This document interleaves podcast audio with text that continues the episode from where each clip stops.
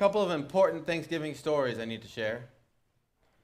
A man in Chicago calls his son in New York before Thanksgiving Day and says, I hate to ruin your day, but I have to tell you that your mother and I are divorcing. 45 years of misery is enough. Pop, what are you talking about? The son screams. Well, we can't stand the sight of each other anymore, the father says. We're sick of each other. And I'm sick of talking about this, so you call your sister in Dallas and you tell her. Frantic, the son calls his sister, who explodes on the phone. Like heck, they're divorcing. I'll take care of this. She calls Chicago immediately and screams at her father, You are not getting divorced. Don't do a single thing until I get there. I'm calling my brother back. We'll both be there tomorrow. Until then, don't do a thing. Do you hear me? And she hangs up. The old man hangs up his phone and turns to his wife. Okay, they're coming for Thanksgiving and they're paying their way.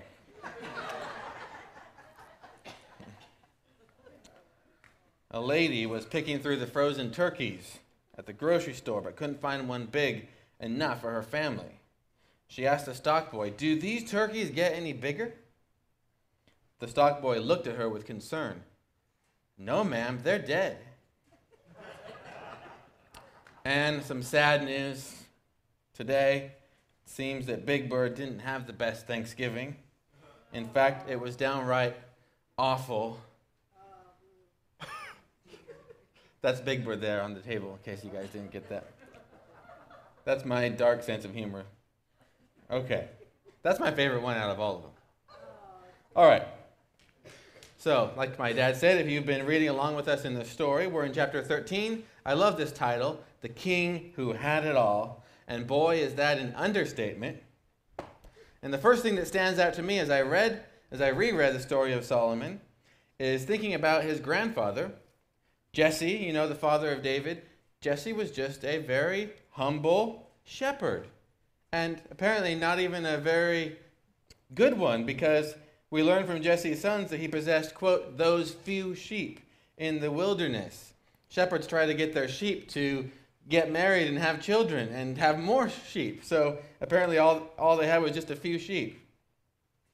And normally, a poor shepherd passes on his meager possessions to his sons, and they continue that life. Not so with Jesse, right? His grandson, Solomon, became the richest, wisest, and most famous man on the face of the earth. Maybe we could get the joke down. Or we could just leave it up for the whole sermon. It's okay. Yeah, the whole the, he became the greatest man on the face of the earth. The splendor of King Solomon's reign was and is legendary. His wisdom unsurpassed until the time of Christ, right? Never again during his reign, never again past his reign was Israel so large and so blessed with peace. His rule marks the territorial high tide for Israel's history. Even today, Israel is smaller than it was during Solomon's reign. And perhaps only today is Israel finally more wealthy and more strong than it was during Solomon's day some 3,000 years ago. Find a figure in the Old Testament with more favor than Solomon. I challenge you. I don't think you'll be able to do it. He was chosen by God. First Chronicle tells us chosen by God to succeed his father David, even though he wasn't the oldest son. He was also, you remember, the son of Bathsheba, who David shouldn't have been more than just a friendly neighbor to her. And so you see God's grace there, that the Lord chose that man, the son of that relationship, to be the king. And Solomon was given a very special task by his father and by God himself to build a temple worthy of the name of the Lord. Think of this. When you think about Solomon's life, all the other kings of Israel and Judah, when they heard a word from the Lord, how did they get the word? A prophet, right, would come and give them that word. You have your Samuels, you have your Isaiahs, Nathan the prophet, um, Elijah. Sometimes they didn't want to hear the word, right? Elijah would give them words and they would say, You enemy of Israel. But Solomon was different Remember, favor. God spoke directly to Solomon three times in dreams. And at the dedication of Solomon's temple, the Lord actually appeared visibly. His presence appeared visibly as a thick cloud which filled the building. It was so thick that the priests had to leave. They couldn't even do their work because the, the cloud was so thick. That was the favor that was on Solomon. And, uh, you know, he didn't necessarily create all that favor, he was inheriting favor from his father David. David had a promise because of his heart from the Lord, a promise from the Lord your line will rule Israel forever, so long as you remain true to me. And David, on his deathbed, charged Solomon, Remain true, son. And both times God appeared to him, the first two times, the Lord repeated that charge Don't throw all this away by holding me in contempt. While David was forced to be a fighting man most of his life, Solomon, remember, favor. He enjoyed peace on all sides his entire reign. Instead of waging war, he signed treaties and made alliances with the great nations around him. And Israel's traditional enemies like Moab, Philistia, Edom, they became subject to Solomon and paid him tribute. You remember in Judges when the Israelites couldn't even sharpen their plows because they didn't have any blacksmiths. The Philistines wouldn't let them have blacksmiths because they were afraid a blacksmith could create swords and weapons. And so they had to take their plows to Philistia to get them sharpened. Now the Philistines are paying them tribute. You see the reversal in that relationship. Solomon forged such profitable trade deals and financed such successful commercial fleets that it was said his hands flowed with silver. Indeed, Israel was so glutted with so much silver during Solomon's day that it says silver became of little value. Of course, precious metals have to be rare to have value. That's part of what makes them precious. So think about that. They had so much silver that it ceased to have value. Solomon had so much gold, he was able to overlay the entire interior of the Holy of Holies in the temple and everything in it with gold. The weight of gold in Solomon's temple in today's money is valued at $50 billion. Nowadays we have industrial mining, but in those days, $50 billion in gold was a staggering sum. The Bible says he was the richest man alive. He was so wise that even kings and queens traveled from the, the ends of the earth to hear him and to give him gifts. He wrote the Proverbs, but he could also discourse on subjects today that we would consider to be science. Back then, they didn't divide theology and philosophy from science. Truth was truth. So Solomon could one minute be giving a judgment in court that would, it says that his people were so amazed at his justice that they held him in awe.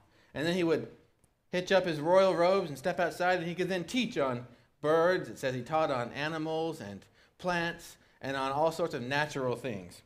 So he was brilliant scientifically. If he had lived today, he'd have dozens of best selling books and millions of podcast subscribers, right? All of us would claim to have read the books. Actually, we probably would read the investment book and the relationship book. We would claim to have read the health and fitness book. yep, I got his book right next to my treadmill. I'm doing the Queen of Sheba diet. Right after the holidays, I mean. So, the heyday for Israel, the zenith of their worldly prestige and power.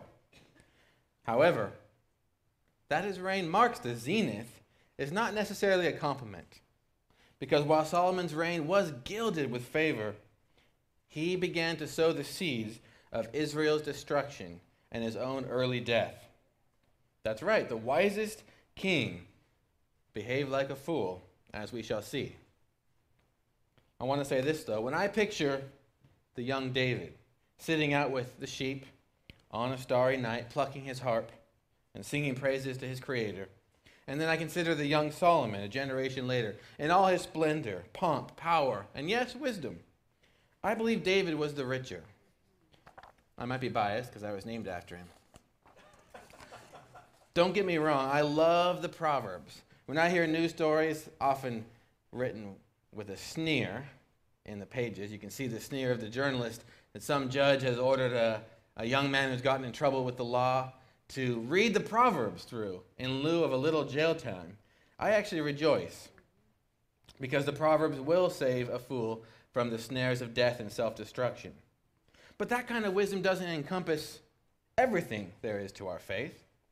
What I don't see specifically in Proverbs is zeal for relationship with the Lord. Uh, you can infer it if you want to, but it's not obvious. King David, by contrast, got so excited in the presence of the Lord that he lost all thought of even his own dignity and danced before the Lord, shouting and praising in public in his undergarments. In the story, the narrator makes it clear through the tone that uh, he was right to do that. Even though it's a little funny, it shows his heart. When we look at how Solomon's life turned out, it seems clear if he had a little less gold and a little more dancing in his boxers, he would have been better off. Listen to Solomon himself reflect on his own life as an older man. This is from Ecclesiastes chapter 2 verse 4. I undertook great projects. I built houses for myself and planted vineyards. I made gardens and parks and planted all kinds of fruit trees.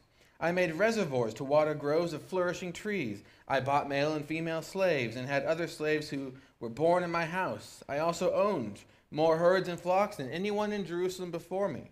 I amassed silver and gold for myself and the treasure of kings and provinces. I acquired male and female singers and a harem as well, the delights of a man's heart.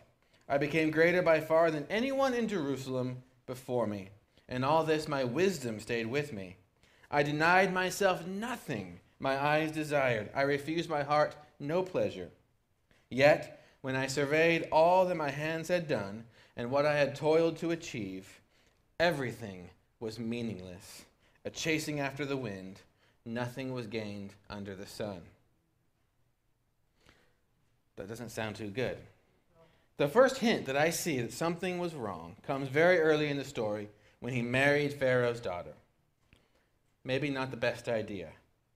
Does she love the Lord? No. But Pharaoh had worldly wealth and power. Doesn't matter. Here's what Moses ordered the people before they entered the promised land Deuteronomy 7. When your Lord God brings you into the land you are entering to possess, and drives out before you many nations, do not intermarry with them. Do not give your daughters to their sons or take their daughters for your sons, for they will turn your children away from following me to serve other gods, and the Lord's anger will burn against you and will quickly destroy you. This is what you are to do to them break down their altars, smash their sacred stones, cut down their Asherah poles, and burn their idols in fire. For you are a people holy to the Lord your God.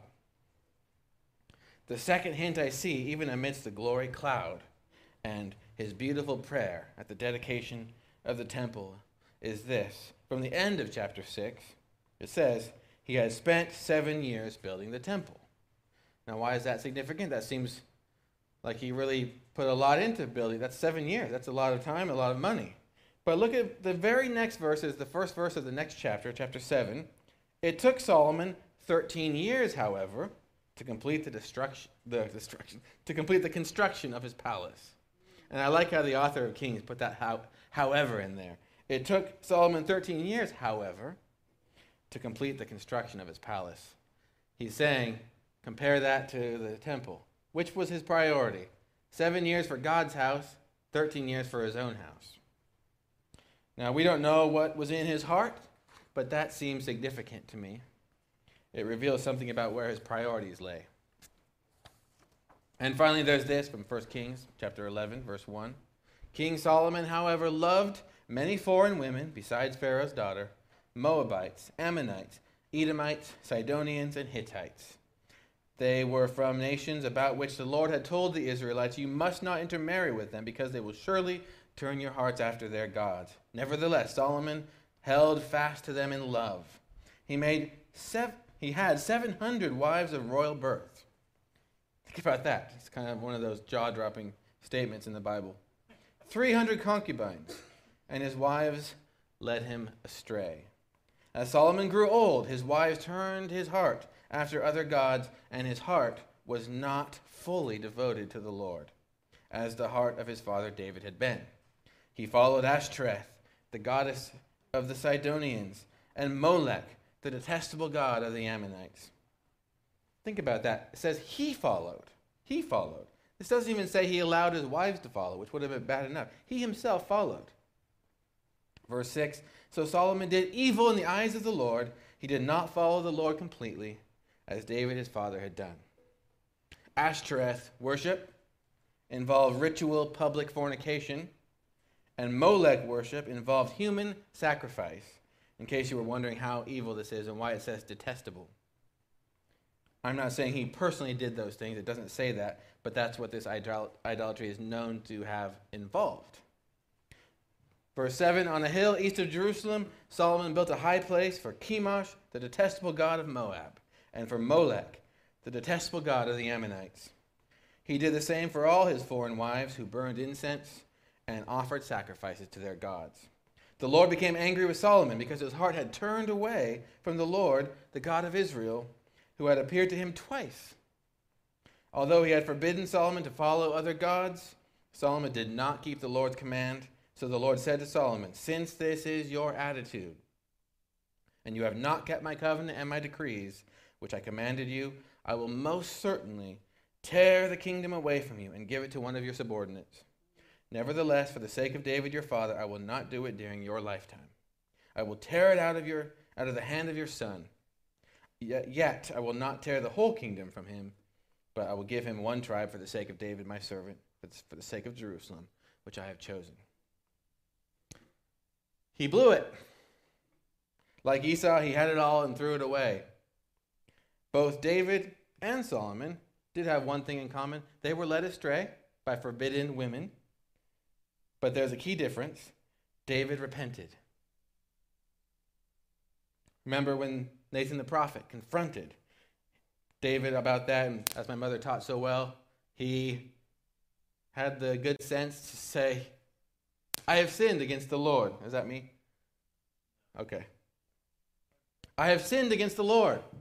And he repented and he found restoration and grace because God is always willing to draw us back, isn't he? But now we have Solomon confronted not by a prophet, but by God himself. And the Lord tells him, notice this, since this is your attitude. Here we don't have, like David, a temporary lust of the flesh from which he could simply repent. For Solomon, this has, be, this has become a lifestyle, an attitude. It says his heart had turned away from the Lord, something we never hear of David.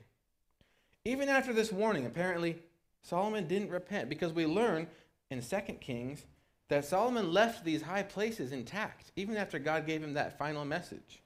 They weren't finally destroyed until 350 years later, when King Josiah did the right thing and had them destroyed. Here's how Solomon wraps up Ecclesiastes, again, reflecting on his life. Here is the conclusion of the matter fear God and keep his commandments. For this is the whole duty of man. For God will bring every deed into judgment, including every hidden thing, whether it is good or evil. Wise words, right? But he didn't listen. The high places and the idols remained.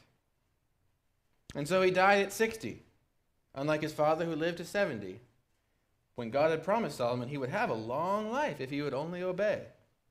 All the wisdom in the world and all the wealth too are of no use to us if we have a heart that's far from the Lord.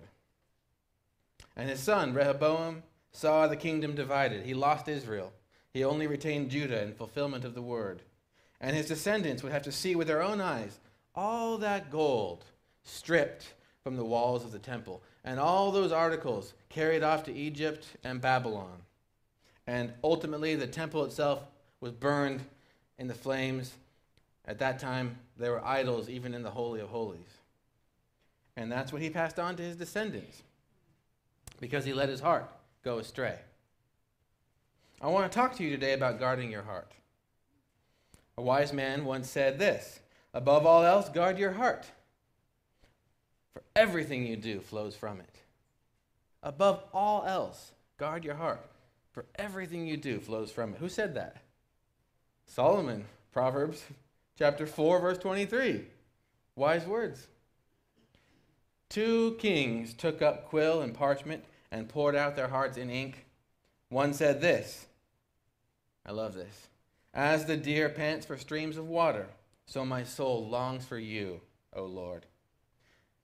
And the other said this Meaningless, meaningless, everything is meaningless, but chasing after the wind.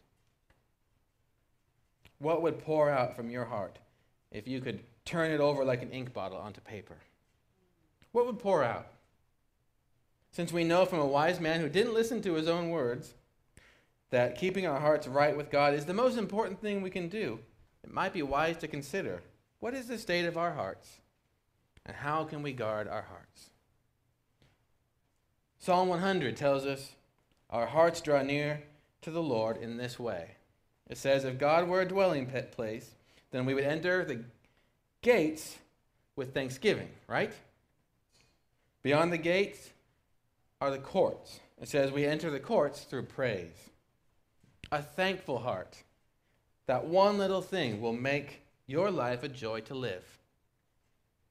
You will find your heart drawing near to God of its own accord. Thankfulness, the psalmist tells us, is a gate. When it comes to a gate, either you're in or out. I guess you could stand there halfway, but people don't really do that. Either you're in or out.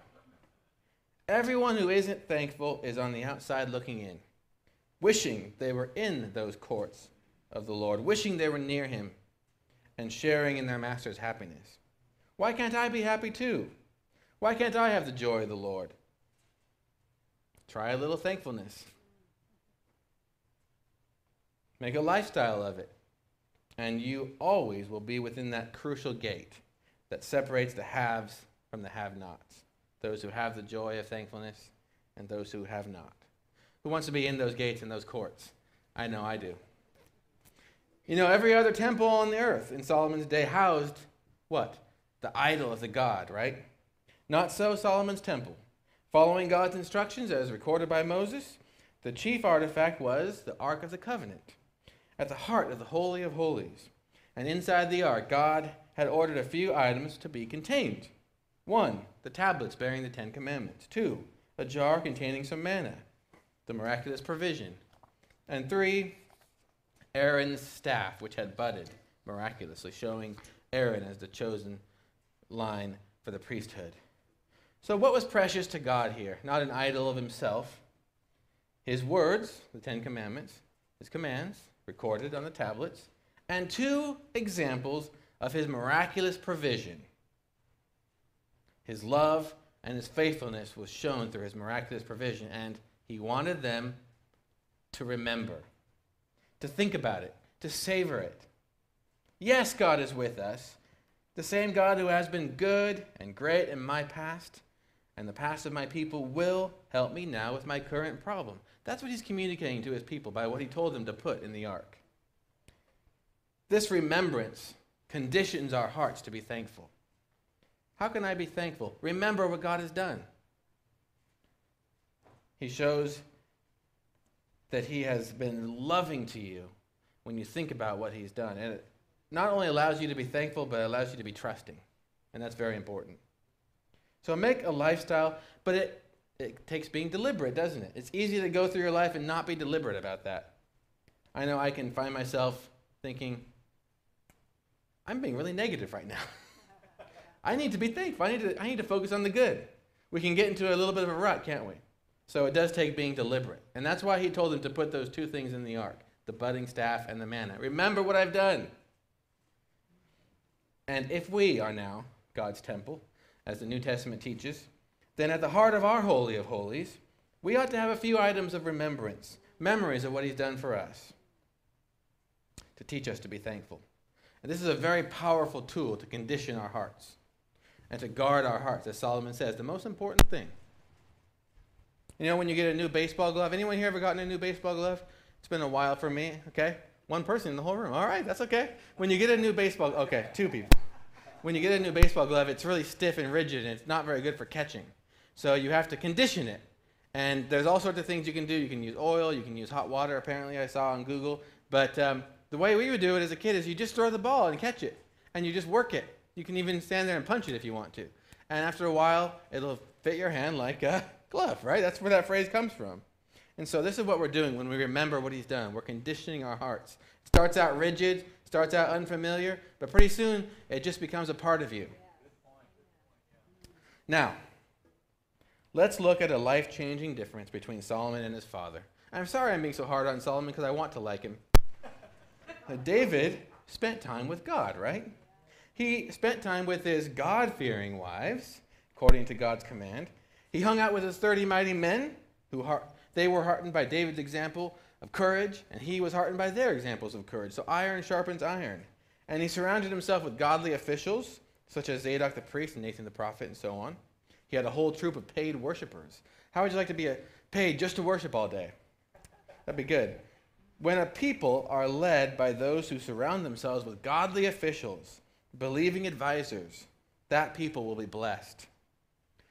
You know, David did have one or two bad eggs in his court. Joab, who he probably should have gotten rid of earlier, but he did pretty good.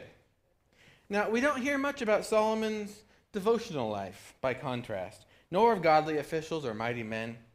The people he, he appears to have spent the most time with were his foreign wives, yeah, who worshipped other gods.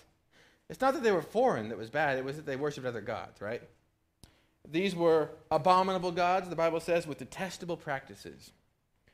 And no doubt he fell by degrees after long exposure into following those gods himself. I doubt he made that decision in one day.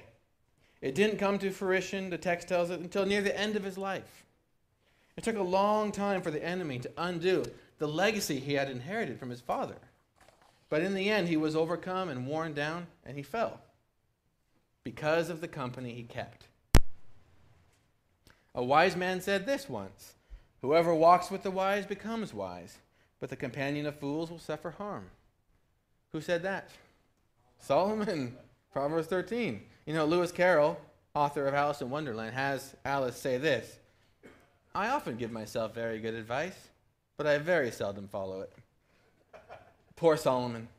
All the wisdom in the world won't help even a little bit if you don't listen to yourself. Spend too much time with the world, become like the world. Spend time with Jesus, become like Jesus. We're always moving in one direction or another. Now, Jesus loved sinners and ate with them, he spent time with them. So I'm not saying don't spend time with sinners, but he made time for his disciples too, and he found time, alone time with God. So, yes, love your unbelieving friends and do spend time with them, but let it be as a ministry in addition to a friendship, always with the ultimate goal of their salvation in mind. You don't have to tell them it's a ministry until it's too late and they've already got saved. If we love them, we can't be indifferent to their ultimate destiny if they never find Christ. And while you're doing that, be sure to be refreshed by plenty of time with God and lots of time with believers too, because you become like who you spend time with. I guess Solomon, my guess is I, he, that he found those religious practices detestable at first ritual, public, fornication, human sacrifice. Maybe all he personally witnessed was the incense burning. I don't know. But whatever the case, he, you know, his heart clung to his wives more than his heart clung to the Lord. And that was the problem. So maybe at first he thought, I'll love my wives, but I'll hate their idolatry. But over time, they wore him down, and he fell. So the world, as you spend time with the world, makes the abominable start to feel normal. My friends, there's a strategy of wearing you down in our popular culture. It's in every TV show, most movies, 99% of our news media. I remember my history professor, a believer at George Fox, this was a good 20 years ago now. He said, Our culture is awash in filth. I remember thinking, oh, come on, that's a bit of an exaggeration. And that was uh, then. Now I think he was right, looking back, and I think it's even worse now. So you should be very careful. We should all be very careful what we allow to stream into our house. Doubly so if you have children in the house. All right. So what else did Solomon bring into the temple besides Aaron's staff and the, and the manna? There was one other thing. Do you remember? He brought in, inside the Ark of the Covenant, the tablets that had the Ten Commandments. Why did God want that? What's the point of chiseling out the Ten Commandments on stone and then tucking them away where nobody can see them? Inside the Ark. But this was part of God's message to his people. He was saying, Revere my word. Remember what I've done for you? Revere my word. And the word of God is at the heart of his revelation to us. And it's always accompanied by miracles. Moses got the word of God on the Ten Commandments after fasting, it says, 40 days from food and water. So you know that you know that that's a miracle, right? I can't even go 40 minutes without drinking something. So he brought that into the temple, and it says fire fell from heaven and consumed the sacrifice right in front of everybody. So was that for God's benefit? No. He was communicating something to his people. He was saying, This is my word. It's important. When the word of the Lord came to King David, what did he do? There was a great moment where he received a word that he was going to be uh, the one who, his, his son would be the one who would build the temple. But the Lord said, You will always have uh, a, a descendant on the throne of Israel, as long as your descendants obey me. And David's reaction was this How great you are, sovereign Lord. There is no one like you, and there is no God but you. He praised God. He basically went on, I'm not going to read the whole thing, but he was just rapturous.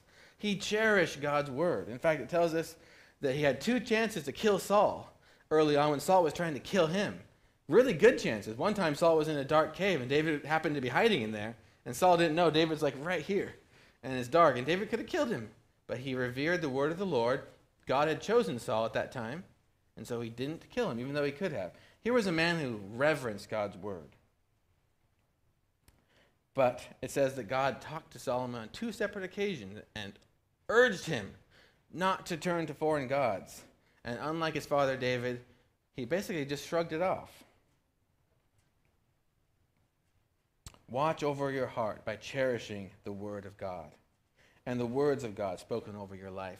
We should be like David, who just went into praise when he heard God's word over him, and not be like Solomon, who, you know, I don't know what exactly he did, but he didn't respond to it. I want to tell you quickly a dream I had before I wrap this up. This is a real dream that I had a few, a few years ago. Uh, I walked into a treasure room full of articles of gold. It was basically like a Indiana Jones type dream. There's just all this gold everywhere, gold on the coins on the floor, gold walls, gold chests, different sizes. They were all bejeweled. Some of them were more like containers, like coffers. Some of them were chests, boxes, treasure chests, and so on. And I walked in and looked at everything, and obviously it's like, wow, look at all this. But then it was like, wait a minute, they're all locked, and I don't have the key. How do I get, how do I find the key? I remember saying in my dream, I don't know how to find the key. And then immediately I saw there on a golden table there was this key sitting there. It was gold, of course, and it was there was like a green jewel in it. And in my dream I was like, yes, I found the key. And I was so excited because I knew I would get to open up all these treasures. And I woke up and I was a bit disappointed, like, oh, that didn't really happen. Darn. I wanted those treasures. So I asked the Lord, okay, what was the key? And I knew right away that this was obviously a spiritual dream, and I felt that it was to believe. Believe the word and believe the words that I have received, that have been spoken over my life. And many of us have, have, have had prophetic words spoken over our lives. But even if we haven't, we have the Bible, the Word of God. And He wants us to treasure it. Treasure it. This is how you keep your heart right with God. Treasure the words that you've read. Treasure the words that He's spoken over you. Revere them like David. And the Lord will keep your heart right with Him. And it's the way to be blessed. It's the way to avoid the pitfalls that Solomon ran into. So I just want to pray for this group right now as we wrap this up. So if you would, if you're willing, close your eyes and be in a receptive mode. Jesus, for everyone here, we declare we will keep our hearts guarded for you we will have hearts that grow toward you, not grow away from you with each passing day. We will finish well in this life. We will be like David. We will have hearts that are after your own heart. In Jesus' name. So we pray, let us reverence your word. Let us cherish and remember the good things you've done. And let us be thankful. In Jesus' name, amen. Thanks, everybody.